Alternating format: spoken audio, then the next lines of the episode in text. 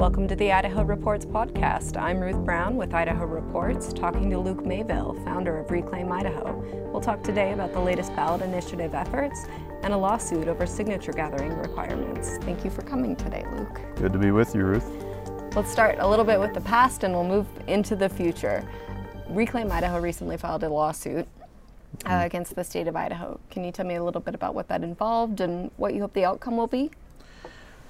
Well, a very dangerous piece of legislation was enacted just about two months ago, signed into law by the governor. Uh, it was originally Senate Bill 1110, and the proposal would make grassroots citizen initiatives like Medicaid expansion or like, you know, various term limit initiatives and other things in the past. It would make these kinds of citizen initiatives virtually impossible in Idaho because it would take the current rules for signature gathering, which are already really difficult before this law, uh, and it would make them at least twice as difficult. Prior to this law, you had to collect signatures uh, not just from 6% of, of registered voters across the state, which is, you know, well over 50,000 signatures. Not just that, but also 6% uh, from 18 different legislative districts. So you really have to get out all over the state um, and that's what uh, campaigns have had to do in the past. This new law requires not just 18 districts, but all 35. So uh, any campaign of you know citizens that wants to get an initiative on the ballot has to go to every single district, and importantly, that means that if you're a special interest group that wants to keep an initiative off of the ballot, all you have to do is just organize in one district and prevent the, the signature gatherers from collecting those signatures if you can knock it off the ballot in one district, you crush the whole campaign. And, and even if the overwhelming majority of Idaho wants to see something done by initiative, it won't happen. Uh, so we think it's necessary in order to protect the constitutional right of Idahoans to put things on the ballot. We've got to ask the Idaho Supreme Court uh, to strike down this law, and that's what we're doing. Critics and law, some lawmakers would argue that um, the initiative process as it was, there were uh, some urban counties that were ur urban legislative districts that were dominating uh, the signature gathering process, and that some rural counties, rural legislative districts, were left out. What would you say to that? You've run a initiative campaign before. Well, it it sounds a little harsh what I'm going to say, but it really is the truth that when these legislators make this argument about rural voters getting left out, they're just not arguing in good faith. That it's not a serious argument because they can't point to a single successful initiative in Idaho history that left out rural voters that rural voters were against. In fact, our history is the opposite. When initiatives have succeeded at the ballot, it's been with the overwhelming support of rural voters. Medicaid expansion in 2018 was the only successful initiative in recent Idaho history. Uh, certainly, at least going back to the Luna laws, but those were referendums. So if you, I don't think you can find another successful initiative, and you'd have to go back to like 2002. So Medicaid expansion, the only successful initiative in recent Idaho history, had overwhelming support from rural counties. Nearly every county in Idaho voted for it, the majority of voters voted for it. Meanwhile, as a signature drive, we went all over to, we collected signatures in every county. And we even had teams of volunteers in rural counties all across the state. So there's no evidence that the process as it previously existed ever left out rural voters. Another criticism from uh, lawmakers uh, said that requiring signatures from all 35 districts allows one district to largely veto right. uh, an otherwise popular proposal. In getting signatures from just 6% of voters in a district, um, is it really that high of a bar to meet? 6% of signatures from registered voters is a very high bar. I know a lot of legislators have said otherwise. I doubt a single one of them has ever tried it, uh, and none of them have come forward and actually told us that they've tried it themselves.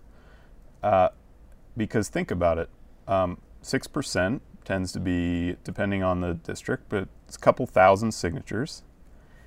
and you've got to get every single signature has to be witnessed in person in writing and notarized by you know a third party and depending on how good the signature gathering campaign is up to half of the signatures then don't turn out to be valid so if you've actually done this work before you would know that sometimes you'll go out for two or three hours and knock on doors and you'll come back with like six valid signatures in, in two or three hours.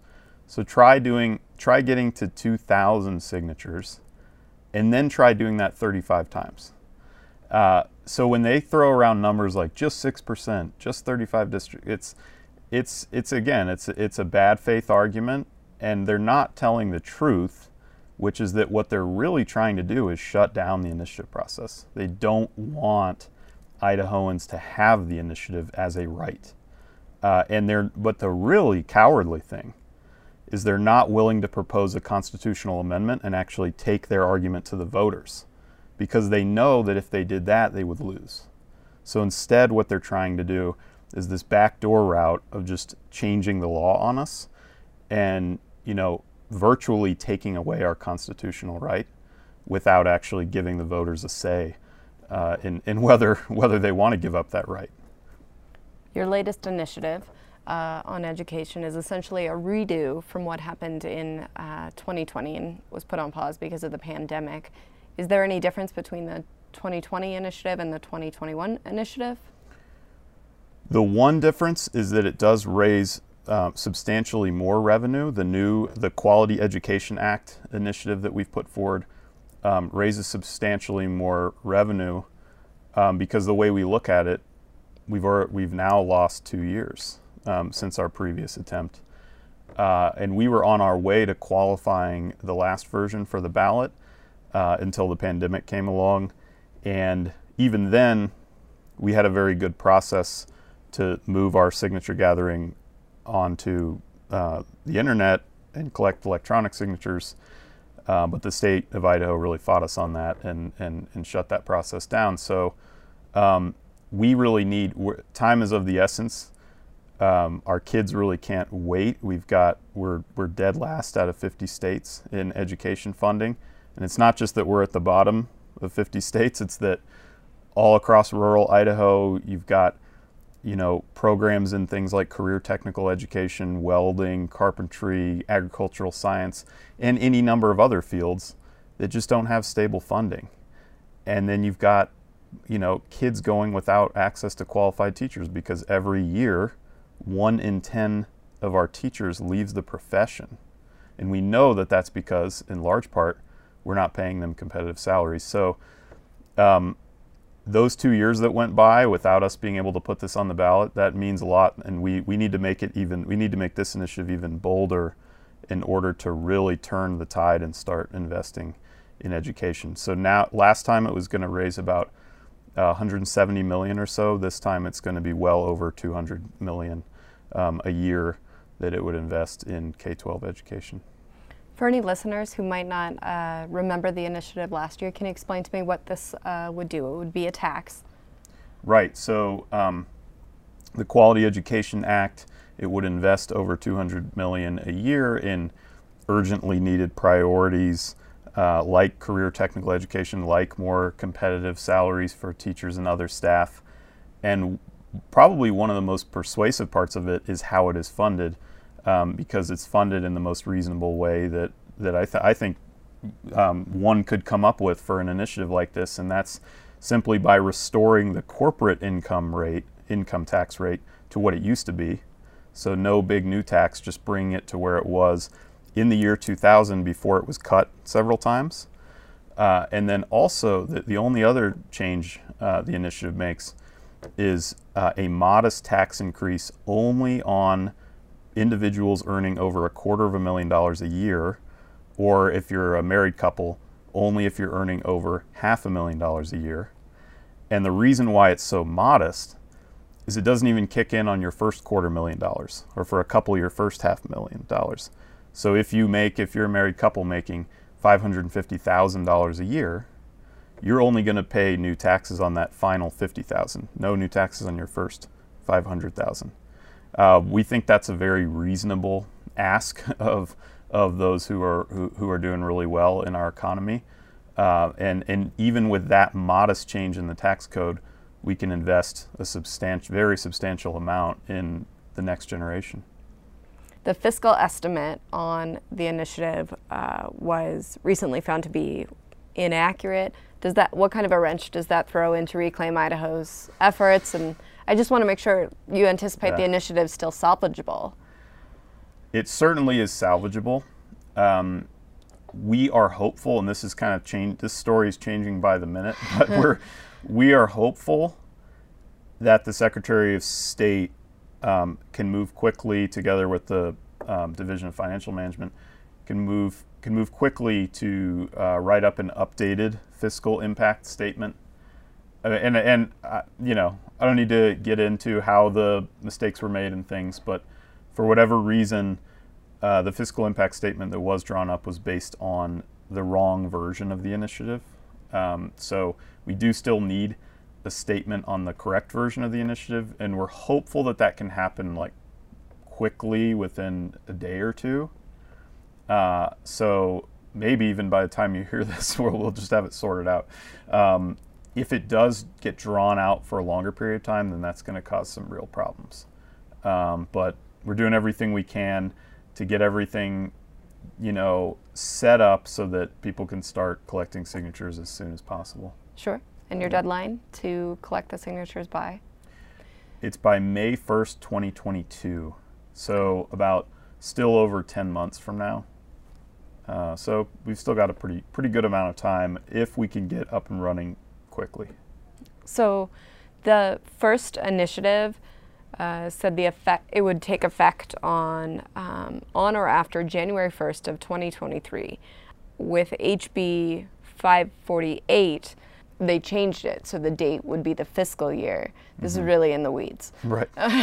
But they did pass several pieces of legislation between the time you were in the courts. Should uh, your education initiative pass, do we know what the effective date would be? Yeah, when it when it would go into effect. Uh, we have written into our initiative that would go into effect almost immediately in January, just after the November election. The reason why we did that is because um, we uh, we are actually challenging the new effective date law in court together with our case against the 35 district rule.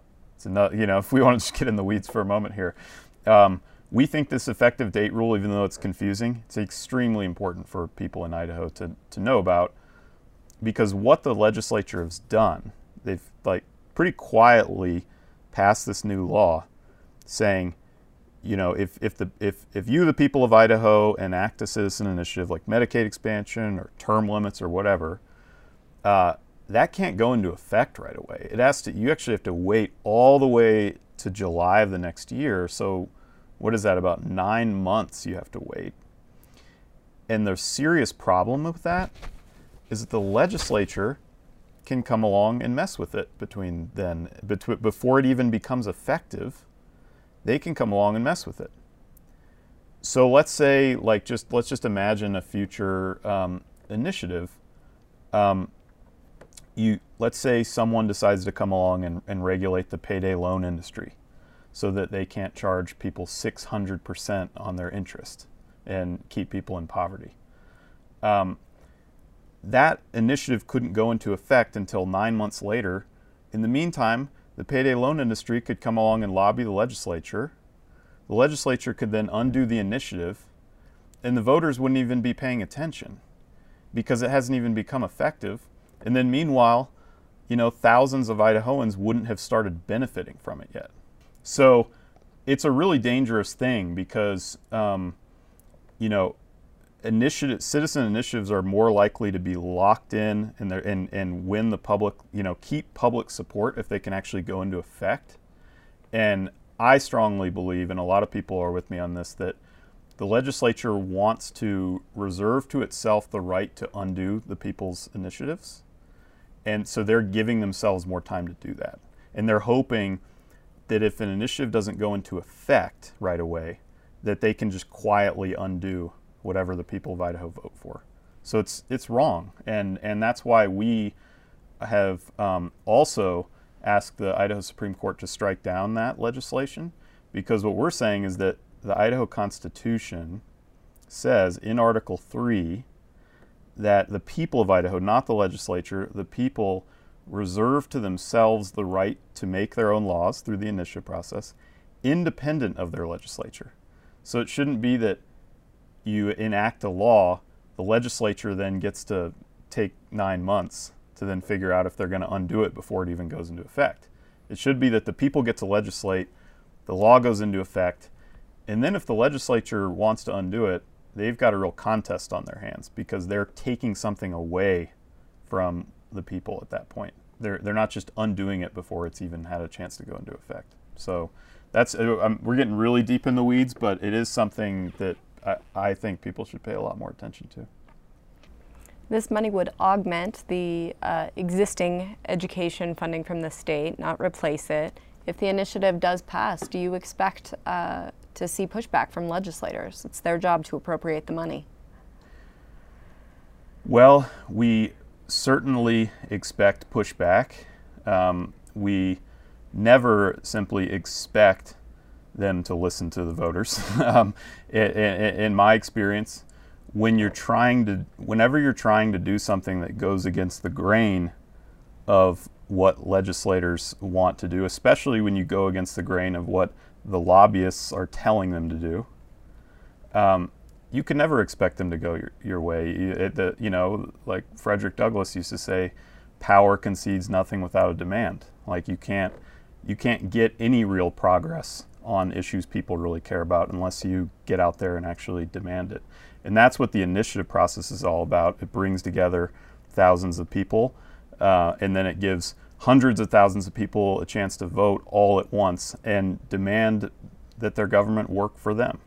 Um, so we expect, you know, to put together that initiative campaign. We're gonna we're gonna fight really hard to win it, but then we've got to show up at the Capitol. We've got to, you know, we've got to show up at town hall meetings in every district in the state, and people have to get organized in their communities and and and you know schedule coffees with their legislator and let them know that you know, when the people voted for this, they really meant it, and they, they, they expect you to follow, you know, their preferences and what what they've um, told you to do. Occasionally, you sound a bit jaded, uh, or perhaps frustrated. Right. Uh, how do you stay hopeful moving forward? I think, uh, well, I would consider myself, and, and I think I speak for a lot of people in our organization too. We're we're extremely hopeful people. If we weren't, we wouldn't be we wouldn't still be doing this. um, the when we put Medicaid expansion, the Medicaid expansion initiative together, and really spearheaded that whole thing. Um, people all across the state didn't think it was possible at all. Uh, they thought they didn't think you could get the signatures you needed in all 18 districts for one and that's why no one had tried it. And then they didn't think they thought even if you got it on the ballot, we live in a conservative state. People they thought people don't like programs like Medicaid here, so people are just going to vote it down. So why try? Um, but we went all around the state in this old green camper and just went from community to community, no matter how conservative the community was or whatever, or rural or whatever. Everywhere we went, people just told stories of despair about their health care and how much they needed some kind of solution, uh, and they weren't hearing it from any politicians. Um, so we were confident that actually this is going to do a great deal of good and people will vote for this. We put it on the ballot. It passed with 61% of the vote, and it won a majority in almost every single county. But even then, so so that's that's on the hopefulness side. On the side of you know being more jaded, the legislature then comes along. A whole bunch of them want to just outright repeal it. They don't succeed. They do succeed in mangling it and put all putting all kinds of restrictions on it. Um, but then we you know persisted and kept at it. Keep kept you know supporting pushing them to support the program. The federal government eventually came in and rejected all of those restrictions that the legislators had tried to put on it. To this day, the Medicaid expansion program has been fully enacted. And as of the last time I checked, there are over 109,000 people getting health care because of it. And thousands of those people are able to see a doctor for the very first time in their adult lives because of because of what we did. So it's really hard it's really hard to not have some you know kernel of hope that you can hang on to when we actually have this history of of having a real impact in people's lives. Uh, and I think you know my rule of thumb is you don't have to win every time to maintain hope, but you know maybe like one in four or one in five is enough. And as long as you're as long as you're winning every once in a while and making and you know you're making a difference, that's enough to keep hope alive. What would you say to people who, I mean, you're obviously very involved in uh, mm-hmm. politics. They see at the State House regularly. Uh, people who, you know, they read the newspaper, see it on the news, but don't know how to get involved, um, don't know how to send a message. What would you say to those kind of people?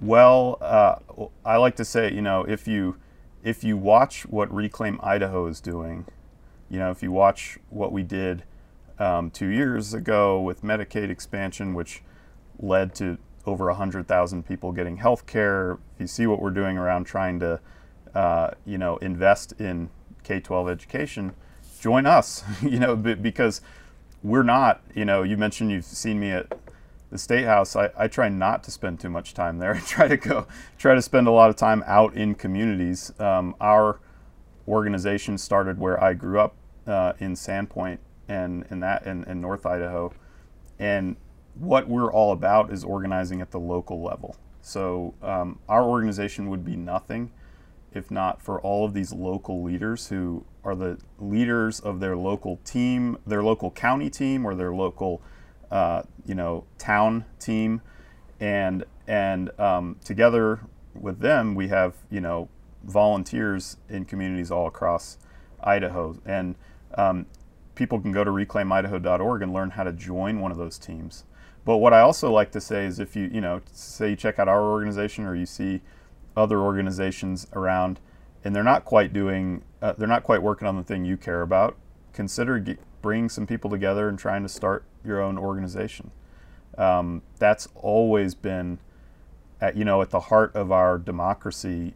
Uh, the very best of it has always been ordinary citizens getting together and taking things into their own hands when, when they don't like what's being done because We've never been, you know, in, the, in the, at least in the best traditions of our country and I think our state, uh, we've never just been people that just accept whatever our government hands down to us. We've always been people who are willing to actually, you know, envision something better and then come together in our communities and, and try to make change.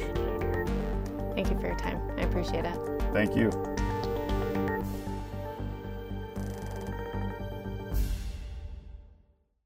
Presentation of Idaho Reports on Idaho Public Television is made possible through the generous support of the Laura Moore Cunningham Foundation, committed to fulfilling the Moore and Bettis family legacy of building the great state of Idaho. By the Friends of Idaho Public Television and by the Corporation for Public Broadcasting.